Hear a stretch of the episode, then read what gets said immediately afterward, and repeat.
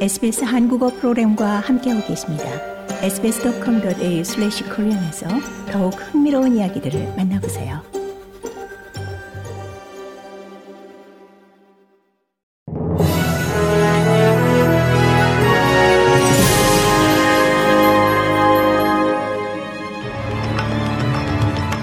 (2023년 10월 18일) 수요일 오전에 SBS 한국어 간추린 주요 뉴스입니다. 가자 지구의 한 병원에 폭탄이 떨어져 최소 500명이 숨진 것으로 전해졌습니다. 가자지구 보건부는 이스라엘이 이 병원을 공격해 적어도 500명이 숨졌다고 주장했습니다. 이스라엘은 아직 침묵하고 있지만 12일째 이어지는 무차별적인 보복 공격에 이란이 개입을 시사했고 유엔도 이스라엘을 비난하고 나섰습니다. 가자지구 병원 공습으로 조 바이든 미국 대통령의 이스라엘 방문 일정에도 차질이 불가피해진 가운데 예정됐던 팔레스타인 수반과의 만남은 취소된 것으로 전해졌습니다. 이어 로이터 통신 등 외신에 따르면 요르단 외무장관도 요르단에서 열릴 예정이었던 미국, 이집트, 팔레스타인 정상회담을 취소했습니다. 더 많은 호주 국민이 이스라엘을 떠나 고국으로 돌아올 것으로 기대됩니다. 카타르 항공 전 세기를 통해 200명 이상의 호주 국민과 이중 국적자들이 어제 저녁 시드니에 도착했습니다.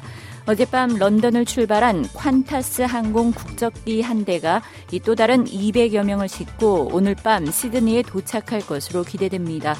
최소 45명의 호주 국민이 남아있는 가자 지구는 식량과 물, 연료가 빠르게 고갈되고 있어 인도적 위기가 최고조에 달하고 있습니다. 빅토리아주가 공개적 나치 경례를 금지하는 두 번째 주가 될 예정입니다. 공공장소에서 나치 경례나 나치 관련 제스처를 의도적으로 취하는 것을 불법화하는 법안이 어젯밤 빅토리아주 의회를 통과했습니다. 이로써 빅토리아주에서는 나치 상징물의 공개적 전시 금지에 이어 나치 경례를 포함한 관련 제스처를 취하는 것 역시 금지될 예정입니다. 해당 법을 위반할 경우 2만 3천 달러 이상의 벌금형 또는 12개월의 징역형에 처해질 수 있습니다.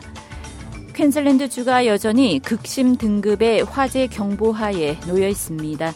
베플 크릭을 향해 불길이 이동하면서 퀸즐랜드 화재 긴급 당국은 딥워터 지역의 주민들에게 오늘 오전 즉각 대피할 곳을 찾으라고 당부했습니다. 이후 화재 경보가 긴급 경보에서 주시 및 행동 단계로 하향 조정됐으나 아직 돌아가기에는 안전치 않다는 경고가 내려졌습니다. 긴급 당국은 또 이외 상당수의 소방관들이 로캠튼 인근의 그레이스 미어에서 발생한 산불 진압에 나선 상태라고 밝혔습니다. 고국 정부가 의료 인력 확충을 위한 의대 정원 확대는 더는 미룰 수 없다는 입장을 분명히 했습니다. 대한의사협회는 정부의 의대 증원 방안이 일방적으로 발표될 경우 모든 수단을 동원한 강력 투쟁에 들어갈 것이라고 예고했습니다.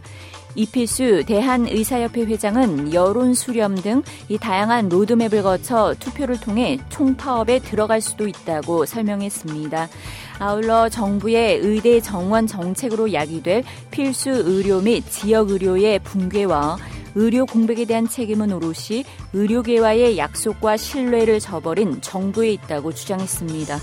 이상이 10월 18일 수요일 오전에 SBS 간추린 주요 뉴스입니다.